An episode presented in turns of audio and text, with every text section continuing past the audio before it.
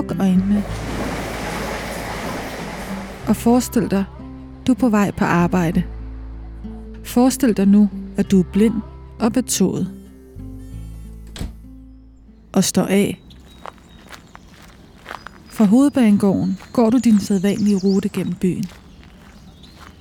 Pludselig hører du en begynde at løbe bag dig, og du mærker et hårdt slag i baghovedet.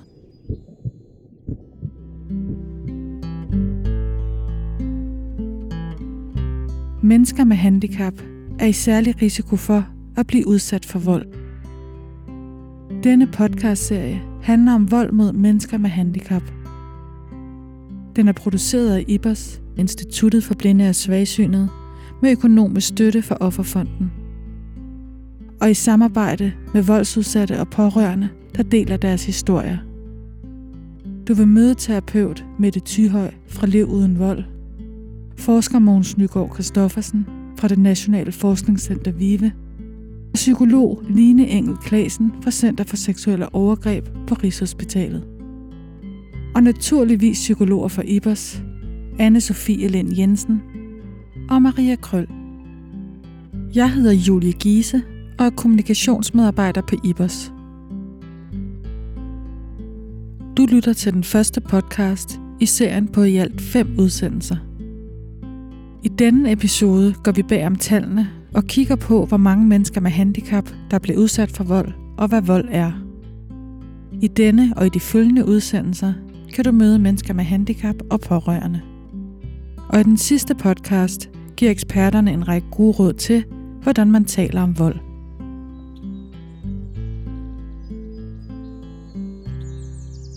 Henry Taylor er 47 år og fra Vestafrika.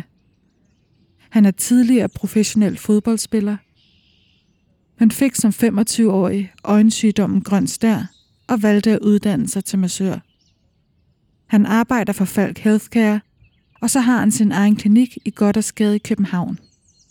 Jeg er taget hen til Henry Taylor i hans klinik, hvor han fortæller mig om en helt almindelig morgen, den 29. april 2019, hvor han tager på arbejde. På det tidspunkt arbejdede han i Roskilde. Det er cirka kl. 7.30 om morgenen, og han Taylor står i toget på Roskilde station, hvor han går mod sit arbejde, som ligger 5-10 minutter fra stationen. Han går op på gågaden. Han kan høre en mand komme løbende, og han mærker et hårdt slag i hovedet, og han husker, at han tager sig til sit hoved. Og så falder jeg, og så sparker mig, og så råber, øh, råber skriver, og så kommer to drenge på cykel og hjælper mig. Og så stopper jeg, hvor, hvad han har gjort med dig, så det lover efter ham. Drengene løber efter manden, men uden held. Henry er chokeret og ringer til sin kone Dorte. Da hun ikke tager telefonen, så vælger han at tage på arbejde. Men det går ikke. Jamen, det var helt chokeret. Min krop ryster dengang, og så jeg kan ikke koncentrere. Og så arbejder jeg en time der, og så jeg får håbin. Så siger jeg det til en af mine kunder, der var hos mig, og så siger jeg, det var den her, der har sket med mig. Det. Jeg kan ikke koncentrere og arbejde med dig. Kunden bliver chokeret over at få at vide, at Henry er blevet overfaldet. Han siger til ham, at han øjeblikkeligt skal ringe til sin chef og fortælle, hvad der er sket, og stoppe med at arbejde. Henry får samtidig fat i sin kone, der henter ham, og sammen går de til politiet. Men når man har et synshandicap, så er der dog et åbenlyst problem. Det er svært at fortælle politiet, hvordan gerningsmanden ser ud. Jeg kan se, at han er meget høj og slang, men sin ansat, jeg kan ikke se sin ansat. Jeg kan ikke genkende ham. 14 dage efter overfaldet, da Henry går sin vante rute til arbejde, hører han en velkendt stemme, da han baserer stedet, hvor det skete. Og så kommer forbi ham igen, det samme sted. Og så han siger mig, er det dig ikke? Jeg skal bare slå dig hjem næste gang. Henry Taylor skynder sig videre og melder det til politiet. Han forstår ikke, hvad der sker. Hvorfor er manden efter ham? Hvad har han gjort? Som massør er det vigtigt for ham at være i god form, så han træner hver dag. Hvad får en mand til at vælge at overfalde en mand med Henry Taylors størrelse? Henry Taylor er i tvivl om motivet. Er han et nemmere offer, fordi han har et synshandicap? Eller skyldes det, at han er sort? Tiden efter er hård. og Henry Taylor føler sig utryg og bange. Nej, men øh, jeg kan ikke gå alene, så jeg bliver daughter og tager med mig. Hvad er det? At gå på arbejde om morgenen, og så om aftenen, jeg kan godt tage tur og komme hjem. Men om morgenen, det kan jeg ikke gå alene. Daughter følger mig. I næsten to måneder følger Henry Taylors kone ham på arbejde om morgenen. Men angsten sidder stadig i kroppen, så han ringer til sin chef. Så jeg siger til min chef, det bliver ret, hvis jeg flytter her for Roskilde. Så han siger, det, det synes jeg også. Så jeg finder en plads til mig på København her på 3F, og arbejder der to dage, og så arbejder her på Goddersgade to dage. Det har hjulpet Henry at gå til psykolog. Selvom angsten ikke er der hele tiden, så kan den hurtigt komme tilbage. For eksempel hvis Henry Taylor hører nogen, der begynder at løbe bag ham. Henry Taylor har været udsat for det, der bliver kategoriseret som tilfældig vold. Her er voldsudøveren en fremmed. Oftest udøves volden dog af personer, som offret kender. Kandidat i psykologi og psykoterapeut Mette Thyhøj arbejder med voldsramte og voldsudøvere hos Liv Uden Vold.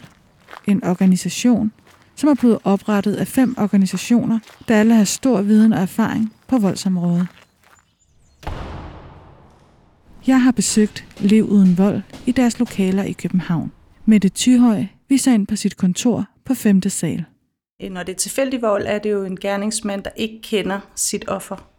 Hvorimod, at når det er vold i nære relationer, så er det defineret ved, ved de nære relationer, såsom partnervold, eller vold mellem forældre og barn, eller mellem søskende, eller mellem hvem man nu definerer som nær relation. Ja, men der er jo flere forskellige voldsformer, og nogle af dem, øh, vi kommer til at tale om her i dag, det er psykisk vold og fysisk vold og seksuel vold. Og man kan sige, at fysisk vold, det er jo slag og skub og blive spyttet på og sparket og alt det, vi nu definerer med det fysiske. Mette Thyhøj giver to eksempler på fysisk vold fra hendes arbejdsliv. Det var sådan en voldsudøver, jeg, jeg havde samtaler med, fordi han gerne ville stoppe med at udøve vold.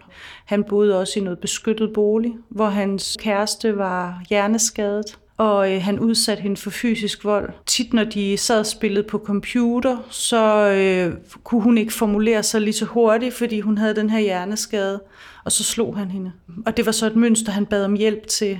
Han plejede at slå hende hver dag på skulderen, og øh, i starten der blev det nedsat til, at han slog hende en, en gang om ugen. Så blev det til, at han havde slået hende en gang om måneden. Og et halvt år efter, der havde han ikke slået hende. Og der arbejdede han på også at tale pænt til hende. Øhm, og så kan man så sige, selvfølgelig skulle der også øh, passes på hende og arbejdes med, om hun overhovedet skulle være der og sådan nogle ting. Men det var så ikke lige min, mit job i den her, i den her sag. Øhm, og jeg tænker også øh, på, på nogle andre handicappede, som øh, bor også på et øh, botilbud, øh, bofællesskab, hvor, øh, hvor jeg har været ude og have en samtale med en, med en kvinde øh, på det her botilbud, som udøvede vold en gang mod en af de andre kvinder på botilbuddet. Hun skubbede hende og råber også meget højt og meget voldsomt, så man bliver bange. En anden type vold er psykisk vold, og det er lidt sværere at definere. Jeg tror lige, jeg vil starte med sådan lige at læse den strafferetslige definition af psykisk vold op.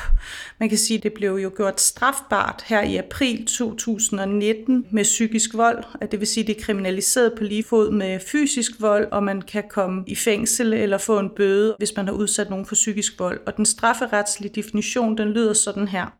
Den, som tilhører eller er nært knyttet til en andens husstand, eller har haft en sådan tilknytning til husstanden, og som gentagende gange over en periode udsætter den anden for groft nedværdigende, forulempende eller krænkende adfærd, der er egnet til utilbørligt at styre den anden, straffes for psykisk vold med bøde eller fængsel i indtil tre år. Og man kan sige, når det sådan er den strafferetslige psykiske vold, så, så skal den være ret grov. Men øh, man kan sige, man kan sagtens være udsat for psykisk vold, hvor det måske ikke er helt strafferetsligt, men at det stadigvæk er psykisk vold. Og derfor er der også lavet en socialfaglig definition af psykisk vold. Og den er lidt bredere, men indeholder noget af det samme, så den vil jeg også gerne lige læse op.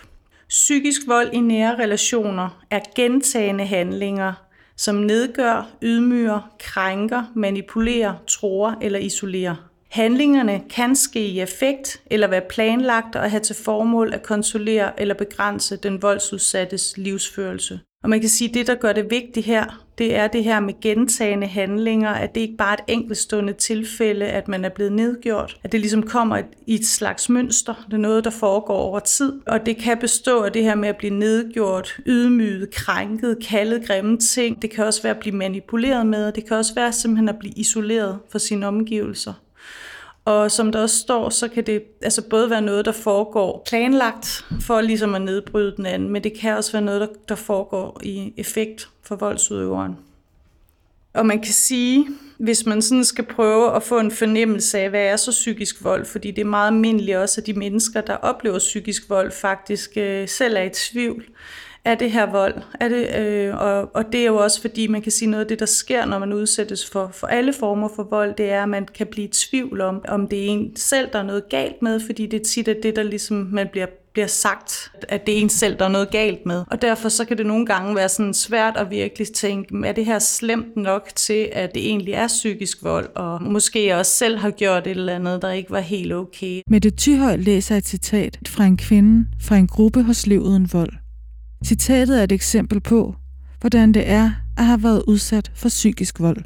Jeg blev hele tiden fortalt, hvad jeg skulle og ikke skulle. Kritiseret. Alt, hvad jeg foretog mig, kunne blive sat til stævne hen over natten.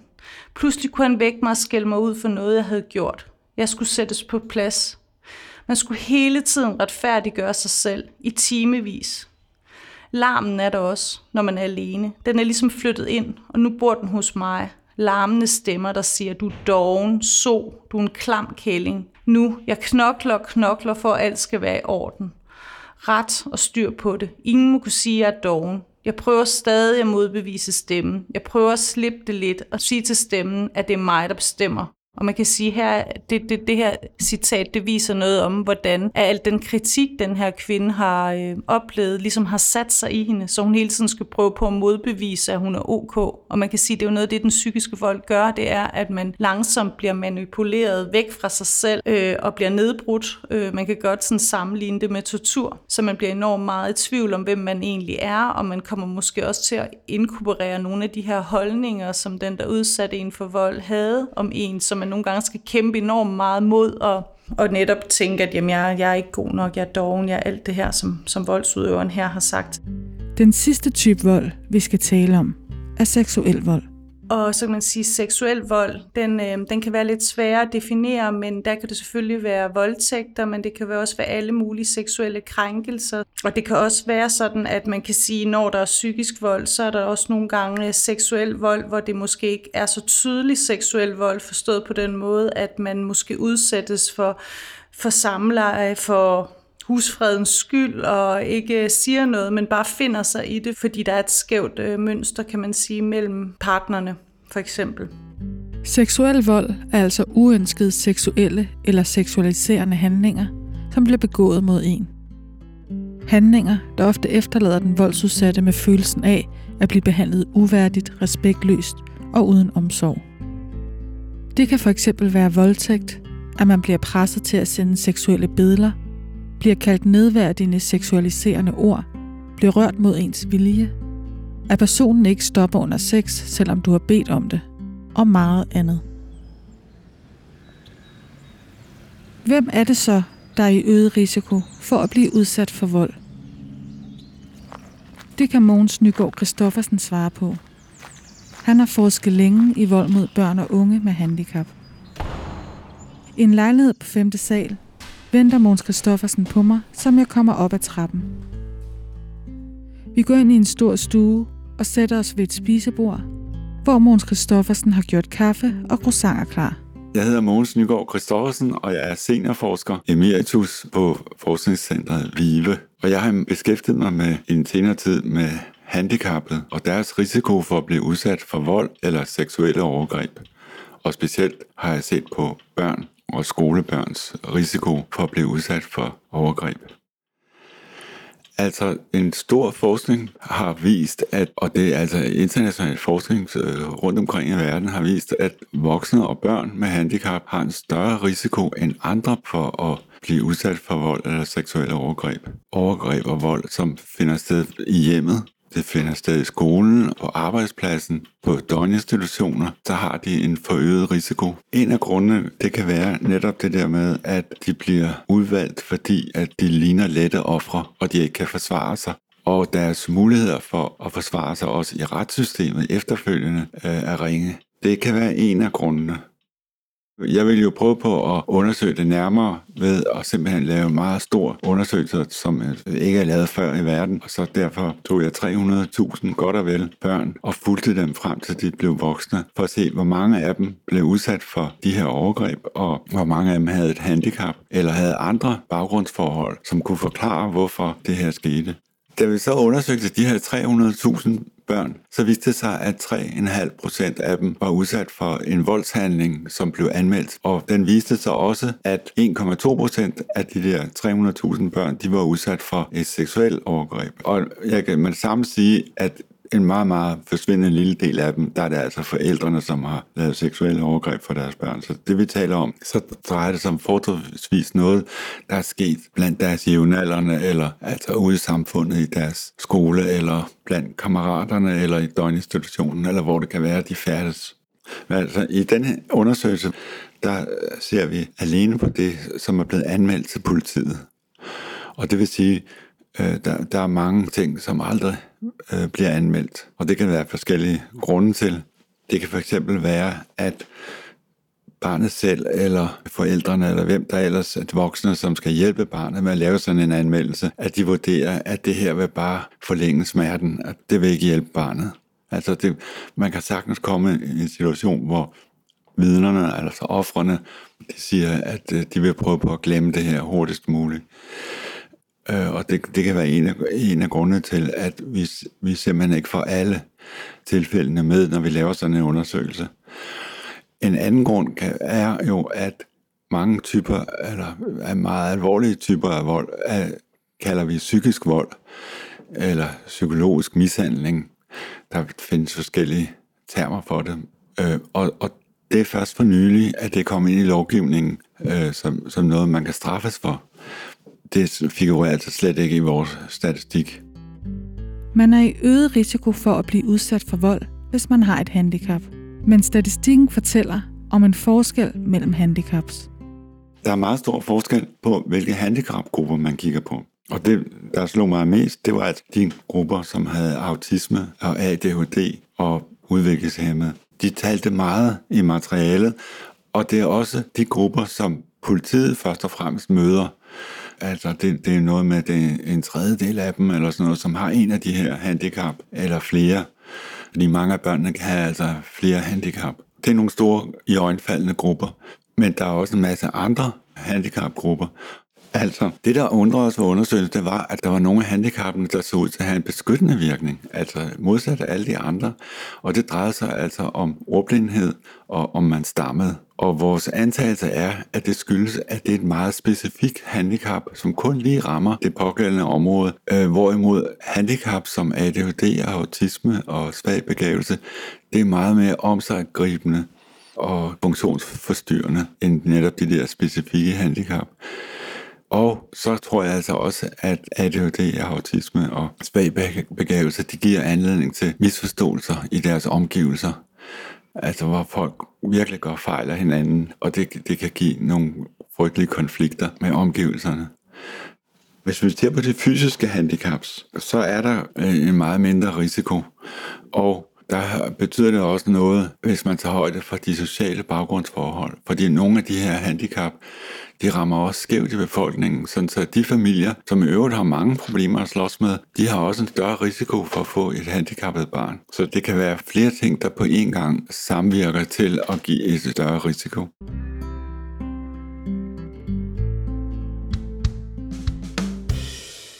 Men hvis vi tager sådan noget som blindhed for eksempel, så kan man se, at hvis man bare ser på de rå tal, at så har de blinde faktisk en dobbelt så stor risiko som andre børn uden blindhed for at blive udsat for både vold og seksuelle overgreb. Så de har en væsentlig forøget risiko. Og selv når man tager højde for sociale baggrundsforhold, som ellers øh, kan, kan spille en rolle, så spiller blindheden i sig selv stadigvæk øh, gør dem ekstra udsatte for øh, såvel seksuelle overgreb som kopolivold. Der, der kan så være stor forskel på drenge og piger. Normalt er det sådan, at drengene har en større risiko for at blive udsat for vold end pigerne. Drengene har to og en halv større risiko for at blive udsat for vold. Men øh, med hensyn til seksuelle overgreb, så har pigerne otte gange større risiko end drengene, sådan generelt set. Så der er store forskelle her på, på, hvor udsat man er. Hvis vi tager en af de andre sensoriske handicap, altså døvhed, så har de faktisk også en øget risiko på omkring 40 procent eller sådan noget, for at blive udsat for vold, og de har også en større risiko for at blive udsat for seksuelle overgreb. Den er også øh, signifikant større end deres jævnaldrende. Også når man altså har taget højde for sociale baggrundsforhold. I sådan nogle undersøgelser, der kan man vælge netop at, at se på det sociale baggrundsforhold, fordi det handler jo om, hvor meget kan deres forældre hjælpe dem og støtte dem. Og hvis forældrene har en masse problemer at slås med, for eksempel hvis de slås med øh, alkoholmisbrug, eller de kan selv have en masse psykiske problemer, øh, som gør, at de har sværere ved at, at give den sociale støtte til deres børn og beskytte dem. Så, så, så er nogle ting, man er nødt til at tage med i, i betragtning Øh, når man skal undersøge de her risici for børn med handicap.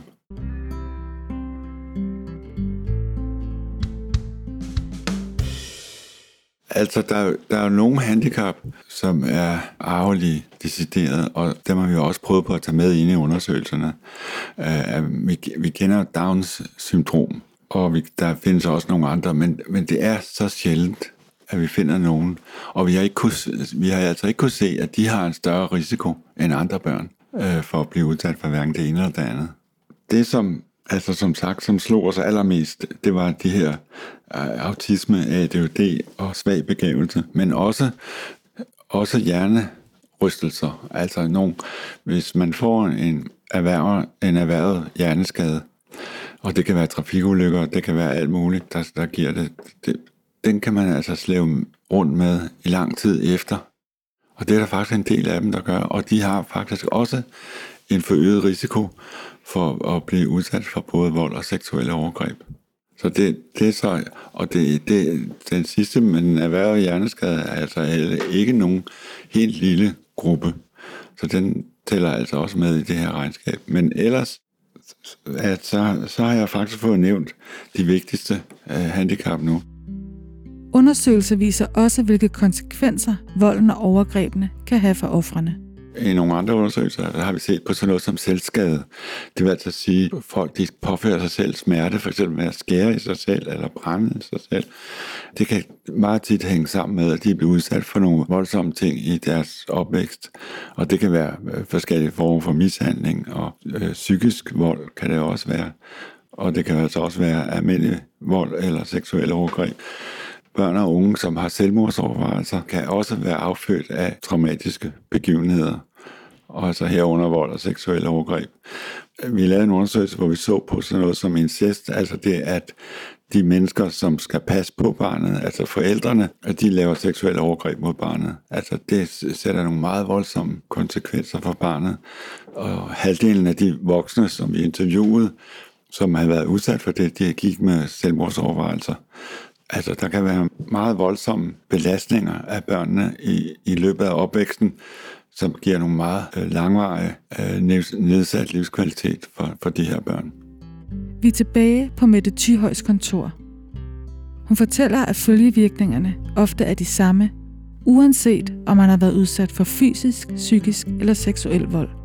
Man kan sige, der, der er nogle ting omkring både den fysiske og den seksuelle vold, hvor det måske sætter sig i kroppen på en anden måde. Øhm, altså sådan, fordi kroppen husker noget og kan blive bange i nogle bestemte situationer, når, når noget ligner. Det kan man selvfølgelig også godt blive over den psykiske vold, blive bange, men det er måske på en lidt anden måde. Man kan sige, alle, der sådan har oplevet vold, fysisk og seksuel vold, vil også typisk have oplevet psykisk vold. Og mange oplever, at den psykiske vold er den mest ødelæggende vold, fordi det også er den, der er mest usynlig. Men det kan jo selvfølgelig være svært at sige noget om, hvis man har været udsat også for grimme seksuelle overgreb, der måske har ødelagt ens fremtidige seksualitet, eller, eller fysiske ting, der måske har skamferet et ansigt, eller hvad, så kan man jo ikke, så kan man ikke diskutere, hvad er værst, eller sådan vel, fordi det er jo enormt frygteligt det hele, øh, og, meget, og meget, meget alvorligt. Men man kan sige, at nogle af de følgevirkninger, der er de samme, det er det her med konsekvensen af at føle sig forkert, og ikke føle sig god nok, føle skyld, føle tvivl. Og så er der nogle helt andre konsekvenser også, så som at det er meget almindeligt at kunne få angst, depression, PTSD, forskellige psykiske følgevirkninger, og der kan også være psykosomatiske følgevirkninger, ondt i maven, ondt i hovedet, mere migræne. Og så man kan sige, at alle de her tegn på mistrivsel, de gør sig gældende, øh, og det er meget almindeligt, at, at folk ligesom har psykiske konsekvenser af det, de har oplevet. Man kan sige, øh, derfor kan man også sige, at nogle gange, så kan det også være sådan, at, at det er den voldsudsatte, der ender med at blive nødt til at blive indlagt på psykiatrisk afdeling på grund af angst eller et eller andet, og at folk kigger på den person og tænker, at den er da gal der. Men i virkeligheden, så handler det om vold. Det kunne også være misbrug eller sådan noget, man begyndte med. Hos Center for Seksuelle Overgreb på Rigshospitalet arbejder man med tre reaktioner på traumer. Det fortæller psykolog Ph.D. Line Engel Klasen. Der kan både være mange forskellige psykiske reaktioner på at have været udsat for et overgreb. Det er selvfølgelig meget individuelt, hvordan folk reagerer, men der er alligevel mange ting, som går igen. De mange af dem, vi ser i Center for Seksuelle Overgreb, de har det, man kalder traumereaktioner. Og det er ligesom sådan, det dækker ligesom over sådan tre forskellige typer af reaktioner, og det ene er, at man kan have genoplevelse at man på en eller anden måde oplever overgrebet igen. For mange kommer det i form af det, vi kalder flashbacks. Altså at man ligesom ser overgrebet igen i enten sådan stillbilleder eller en video, der spiller. Altså ligesom mange kender det fra film om sådan krigsveteraner, der hører bomberne falder igen og, og den slags. Det er der mange, der oplever. Så kan det også være genoplevelse i form af, at man har mareridt om overgrebet og på den måde oplever det igen. Den anden komponent i traumareaktioner, det er, at man kan have meget undgåelse. At man gerne vil undgå stedet, hvor overgrebet har fundet sted. Undgå at komme steder, hvor man tror, man kan risikere at møde den person, der har krænket en, eller i det hele taget undgå at skulle tænke på eller tale om, at man har været udsat for et overgreb. Og den sidste komponent i de her traumareaktioner, det er, at man kan være i alarmberedskab. At man ligesom konstant er lidt på vagt hele tiden lige skal holde øje med, uh, hvem er det, der sætter sig bag mig i bussen, eller hvor er den nærmeste dør hen. At man hele tiden er lidt på vagt, og også kan komme til at få øh, for eksempel søvnproblemer og koncentrationsvanskeligheder. Og det er jo noget, der kan gå ud over altså i hele taget ens livskvalitet, men også ens skolegang eller ens arbejde. Det er sådan nogle meget almindelige reaktioner. Så er der også rigtig mange, der oplever meget skyld og skam, når de har været udsat for et overgreb. Så det er sådan nogle af de meget almindelige sådan, psykiske reaktioner, der er også rigtig mange sociale konsekvenser, når man har været udsat for et overgreb, fordi mange har en forestilling om, at en voldtægt, det er en, der bliver begået af en fremmed mand, der springer frem bag en øh, busk, når man er på vej hjem fra bussen en mørk aften. Men i virkeligheden, så er langt størstedelen af dem, vi ser i Center for Seksuelle Overgreb, over 80 procent, de har været udsat for et overgreb af en, de kender i forvejen. Enten en, de kender godt, altså en af deres gode venner, studiekammerater, en fra familien, eller en, de måske har mødt inden for de sidste 24 timer, altså sådan lidt mere en bekendt, som man måske har mødt, hvor man har været i byen eller til et eller andet, kom sammen. Og det betyder faktisk, at det har nogle andre typer af konsekvenser, når det er en, man kender. Hvis det for eksempel er en, du øh, går i klasse med på gymnasiet, eller en, der spiller på samme fodboldhold, eller en kollega på arbejdspladsen, så kan man jo være bange for, når man står frem, eller man kan være i tvivl om, om man kan stå frem og fortælle om det, for man er måske bange for, om folk vil tro på en.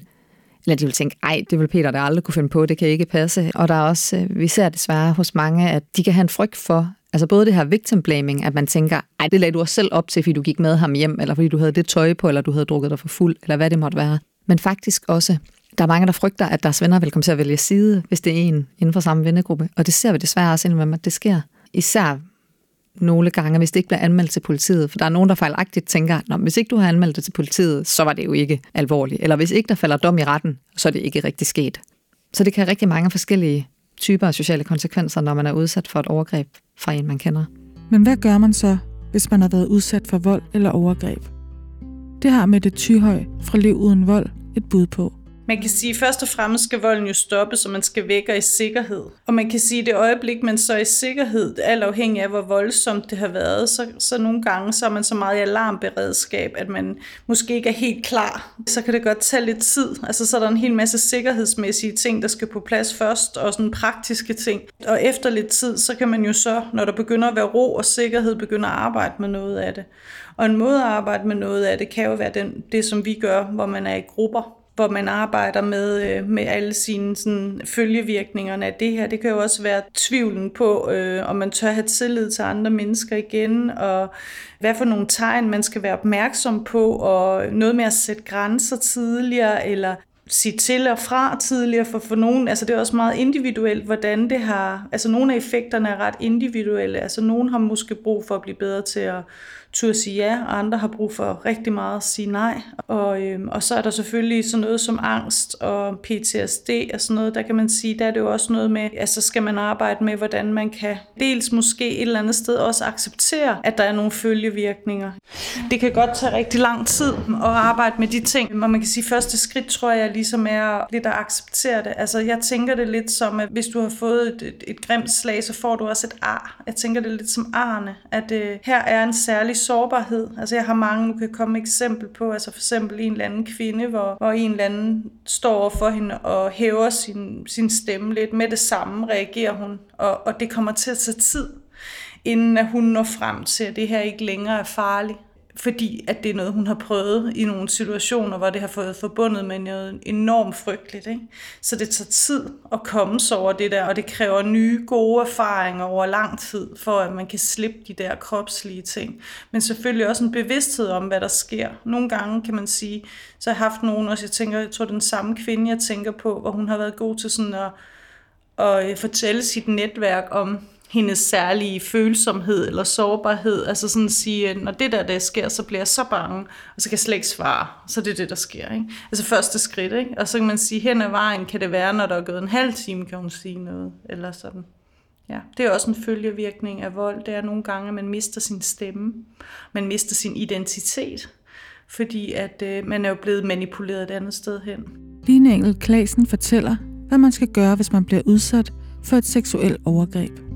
Man kan sige, hvis man, og det lyder måske lidt skørt, når jeg lige formulerer det her først, hvis man godt ved, at man er blevet udsat for et overgreb, så er det en god idé at henvende sig nu sidder jeg på Rigshospitalet, men der ligger jo forskellige voldtægtscenter rundt omkring i landet. Men at henvende sig på det nærmeste hospital for eksempel, fordi så kan man komme ind til undersøgelse. Så kan man både blive undersøgt for, vi har læger og sygeplejersker, der hjælper med at undersøge, altså både om man kunne have fået en seksuelt overført sygdom, men også i forhold til sporsikring. Fordi hvis man nu kommer i tanke om, hvis ikke man starter med det, at man gerne vil anmelde overgrebet, så kan det faktisk være vigtigt, at man har, at man har samlet nogle spor. Så det er faktisk en god idé, hvis man ved, at man har været udsat for et overgreb, at man henvender sig på hospitalet og bliver undersøgt, og de både kan hjælpe med noget medicinsk behandling, hvis man har brug for det, men også laver sporsikring. Men grund til, at jeg siger det her med, hvis man godt ved, det er, der er faktisk mange, som er i tvivl om, hvad det er, de har været udsat for, som enten ikke kan tro, at det var det, der fandt sted. Det var min bedste ven, det kan jo ikke, det kan da ikke passe, at, altså, hvor det ligesom skal falde på plads op i hjernen og også andre, som måske ikke har et sprog for det. Altså børn for eksempel, hvor, altså, hvor de faktisk ikke helt ved, hvad det er, der har fundet sted. Og hvis man som voksen, ja selvfølgelig også som ung, men hvis, hvis det er mere, at man ikke er sikker på, hvad der er, der er sket, så er der faktisk, voldtægtscentrene i Danmark har faktisk en fælles hjemmeside, der hedder erduitvivl.dk, hvor man kan klikke sig ind. Og det siger jo noget om, der er rigtig mange, der er i tvivl om, hvad det er, de har været udsat for, eller hvad det er, der er sket. Og der kan man klikke sig ind og både læse lidt om, hvad er seksuelle overgreb, og at det godt kan være noget, der, altså sådan, at det ikke nødvendigvis er ham, den fremmede mand, der springer frem, men at det faktisk godt kan være nogen, man kender. Og samtidig kan man, kommer der ligesom sådan et Danmark-kort op, hvor du kan klikke dig videre til, hvor er de nærmeste steder, du kan henvende dig så. For nogle er det måske ikke det rigtige at søge hjælp, lige efter de har været udsat for et overgreb. Mange har brug for, øh, altså få noget tid, før de er klar til at søge hjælp. Og der har vi heldigvis øh, et tilbud om, at man kan, man kan også komme og få hjælp i Center for Seksuelle Overgreb, hvis, man, øh, hvis det er lang tid siden, at overgrebet har fundet sted. Og der er cirka, altså samlet set på børne unge- og voksenområdet, er det cirka 20 procent af dem, vi får. Det er nogen, som har været udsat for overgreb for enten måneder eller år siden. Så for nogen, der tager det noget tid at opsøge hjælp.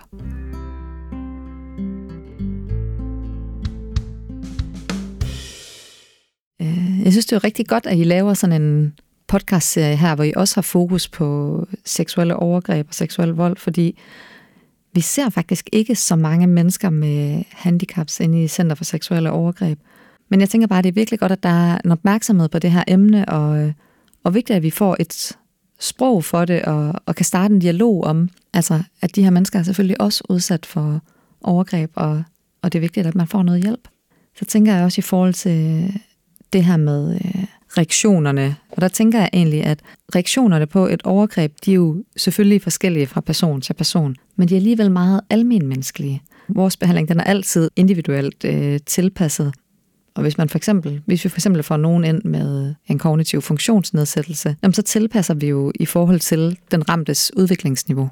Altså for eksempel, altså både i forhold til vores sprogbrug, men også altså sådan, jo lavere aldersvarende man er, jo mere konkret laver vi behandling, så kan det være, at vi laver det lidt mere, som hvis det var øh, børn eller unge, eller, altså sådan, at man tilpasser det til udviklingsniveauet. Man siger ligesom, at når man er udsat for et seksuelt overgreb, så, så, så tænker kroppen faktisk, at den er livsfare, så den går sådan lidt på autopilot. Og så vælger man ikke selv, men kroppen den går ligesom enten kamp, flugt eller frys. Og rigtig mange oplever, at de har været i sådan en frysreaktion, så de faktisk ikke har råbt, nej, nej, jeg har sparket og slået, eller gjort, altså gjort sådan det, som vi alle sammen forestiller os, at man ville gøre, hvis man var udsat for et overgreb. Men kroppen, den lukker ligesom lidt ned for at beskytte sig selv.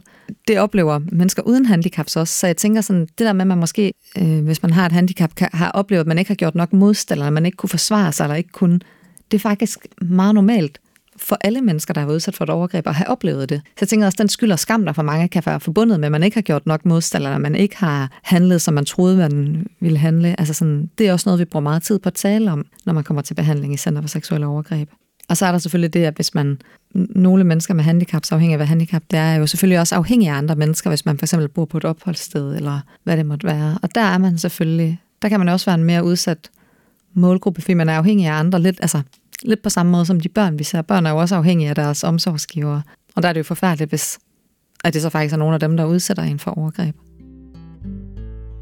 Har du været udsat for vold? Er du pårørende, voldsøver eller fagperson? Kan du også henvende dig til Liv Uden Vold. Øh, jeg vil gerne sige, at øh, vi her i Liv Uden Vold, der har vi jo en øh, hotline, hvor man skal ringe 1888, og den er døgnåben. Så man kan ringe døgnet rundt, hvis man har været udsat for vold, og få hjælp og få at vide, hvor kan man henvende sig, og få en samtale også omkring det. Og det er både for voldsudsatte og voldsudøvere det, og så kan man sige, ud over det, så er der forskellige tilbud også rundt i landet, øh, og det bliver, lige nu er det ved at blive mere udbredt, at der også er andre tilbud end krisecentre, så der kommer flere ambulante tilbud rundt i landet, og det vil vores hotline her også vide noget om, hvor, hvor kan man komme hen, og hvor, hvad kan man gøre, så man skal endelig bare ringe. Det er en national hotline, så det er for alle i landet. Og man må også gerne ringe som, det fik jeg måske ikke sagt, som pårørende. Hvis man nu for eksempel havde et handicappet barn uden sprog, hvor man tænkte, hey, der kunne være, der var noget vold her. Altså så vil det jo være et, et rum, man kunne ringe, eller en telefon, man kan ringe til at få noget rådgivning og noget vende sin situation. Ikke? Og man må også gerne ringe der til som fagperson, hvor man tænker, hey, kan vide, om det her kunne handle om vold, eller har nogle spørgsmål relateret til det her med vold. Så det er både for fagpersoner og alle alle dem, der ellers på en eller anden måde er i berøring med vold i nære relationer. Ofte viser personer, der har været udsat for vold, tegn på mistrivsel. Mette Tyhøj giver her nogle gode råd til at spørge ind, hvis du ser forandringer.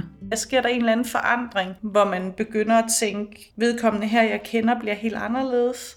Så kan det jo være vold. Det kan også være sådan noget med, at man føler, at den person, man sidder overfor, er enormt utryg. Altså, at, øh, at man fornemmer, at øh, der, hvor man kendte en glad person, der plejede at fremtræde på en bestemt måde, pludselig så er der nogle helt andre ting, de siger, og det virker som om, man ikke er så velkommen i deres hjem. Og så det næste, som måske det allervigtigste er, hvis folk begynder at sige nogle ting, som kunne lyde lidt som om, der kunne være vold eller i hvert fald mange konflikter, så er det rigtig vigtigt at ture og prøve at gå ind i det. Prøve at spørge ind til det. Jamen, hvordan, hvordan er jeres relation egentlig? Sker der nogle gange nogle ting, der er uretfærdigt hjemme ved jer? Og hvordan er mønstret egentlig?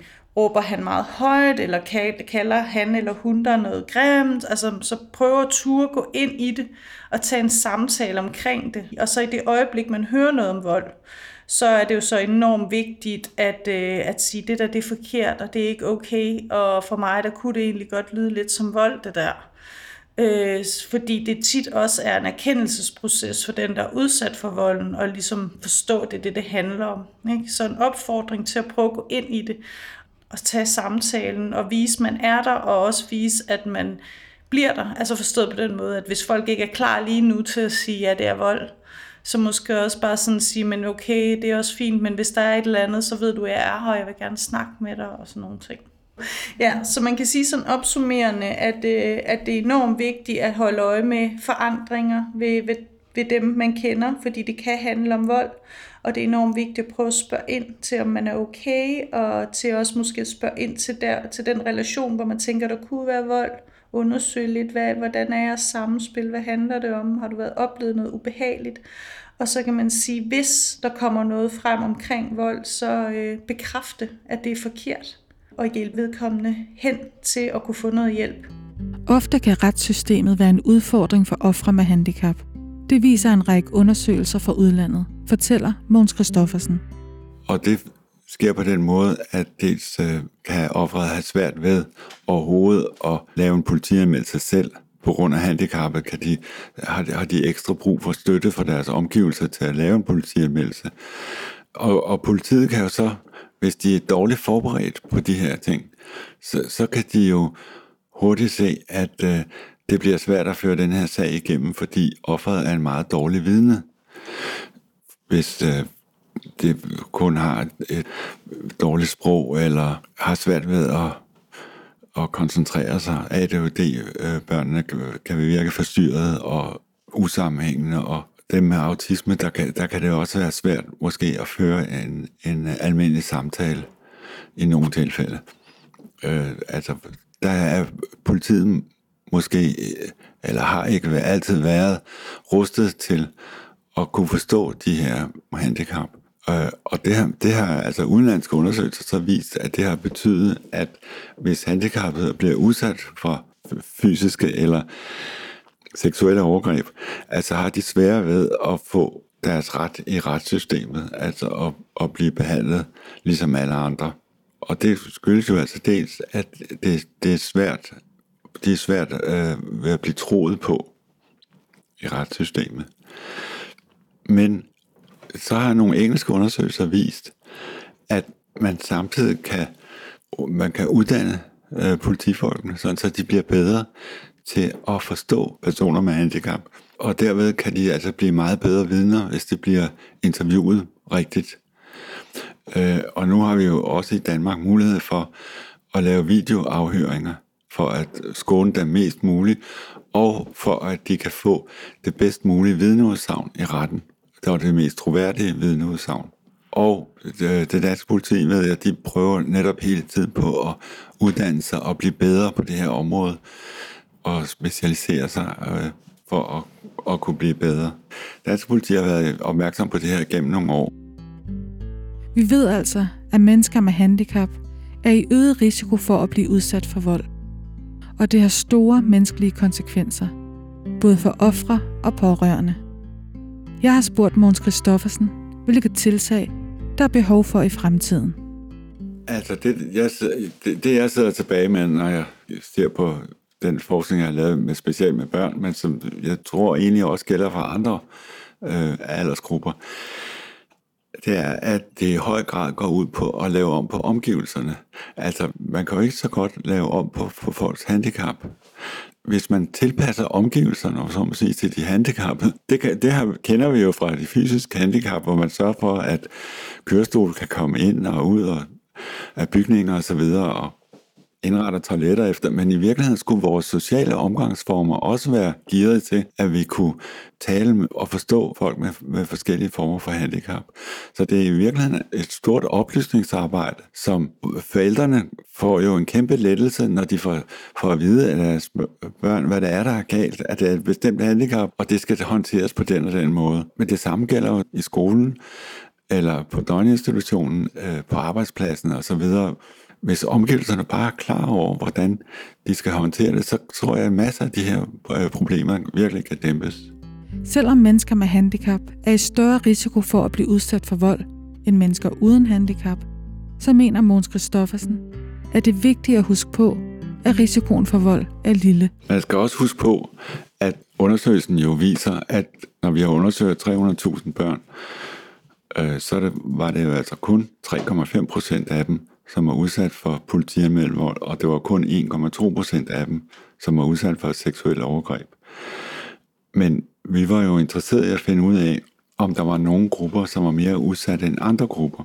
Og derfor, når vi taler om noget, som er så sjældent, så er vi nødt til at undersøge hele befolkningen og, og virkelig mange mennesker øh, og følge dem igennem længere tid. Men det betyder jo så også, at 96 procent af børnene, de kommer aldrig ud for noget som helst, og lever en lykkelig barndom uden nogen af de her former for vold.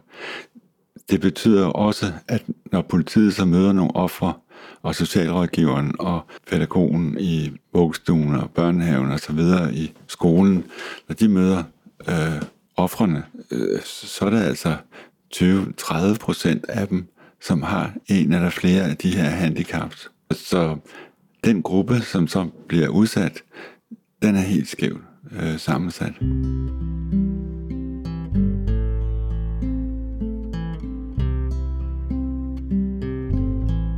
Du har lyttet til den første podcast i en serie på fem dele om vold mod mennesker med handicap. Serien er produceret af Ibers med økonomisk støtte fra Offerfonden. Lyt med i næste afsnit, der har fokus på fysisk vold.